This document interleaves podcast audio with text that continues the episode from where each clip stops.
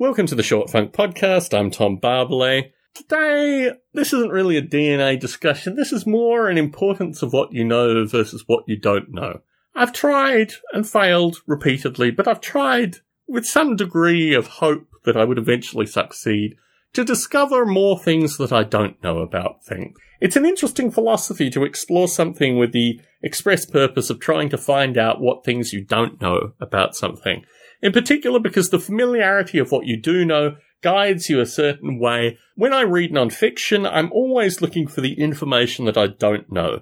I've talked about this previously, maybe on Short Funk, maybe on Stone Ape, but when I go into a bookstore, I'm always looking to pick up a book on something, a topic that is relatively familiar to me, and if I open it up and find something in the reading of the first page that I don't know, I will buy the book. The ability to have access to information which is new gives a certain degree of excitement, and certainly through the reading process and general digestion of books, I'm more likely to continue to pick up a book that contains new and interesting information. It's very hard to explicitly look for that in, you know, general day-to-day life, but a book gives you the opportunity to actually get that information relatively quickly.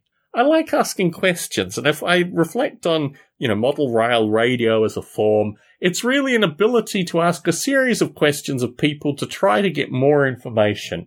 Truth be told, through some sections of recording model rail radio, I'm either really tired or sleep deprived, and I don't do as good a job as I could.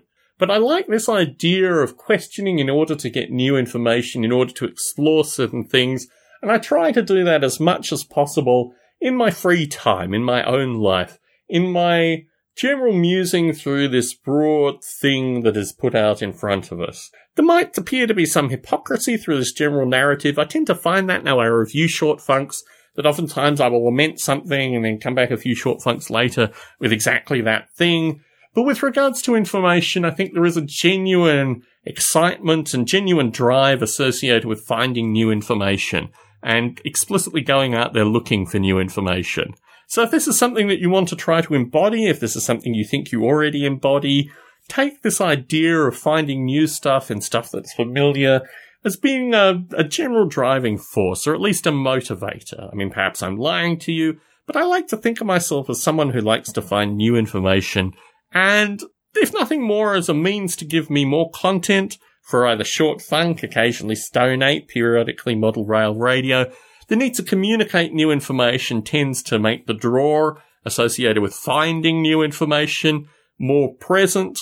But even if I wasn't recording podcasts just on a personal level, I think I'd enjoy finding new stuff just to kind of amuse myself and for those occasional conversations that I might have with people in the outside world associated with sharing this kind of knowledge. One of the things I like about the universe, particularly the universe that's explored by humans, is the lack of coherence that is there.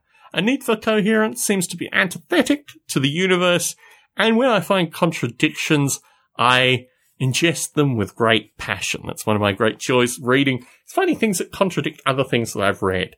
Maybe none of it's true, and oftentimes that is actually the case. But the ability to find contradictions is also something that I'm looking for when I'm trying to find new information. Tom Barbalet in San Jose, signing out.